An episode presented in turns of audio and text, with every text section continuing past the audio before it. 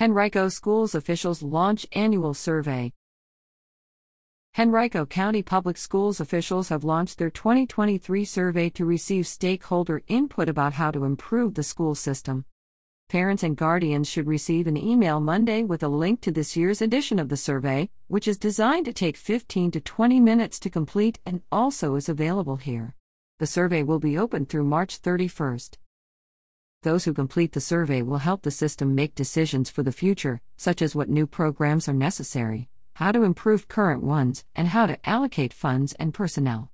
The results will help the division measure its progress in a range of areas related to the four cornerstones outlined in H C P S Strategic Plan, Destination twenty twenty-five, the plan for H C P S. Those cornerstones are safety and wellness, academic growth, equity and opportunity, and relationships.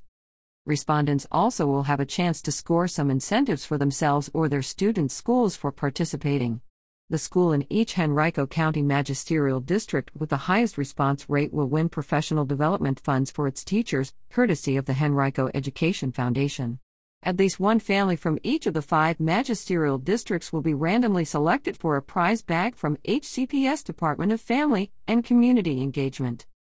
H C P S is conducting the survey with help from the Metropolitan Educational Research Consortium at V C U School of Education. Answers are anonymous and confidential, and the consortium only will report information to H C P S in summary form, according to officials. Those who need a paper copy of the parent and guardian survey should contact their child school. The survey is available in English, Spanish, Arabic, Dari, Portuguese, and Vietnamese.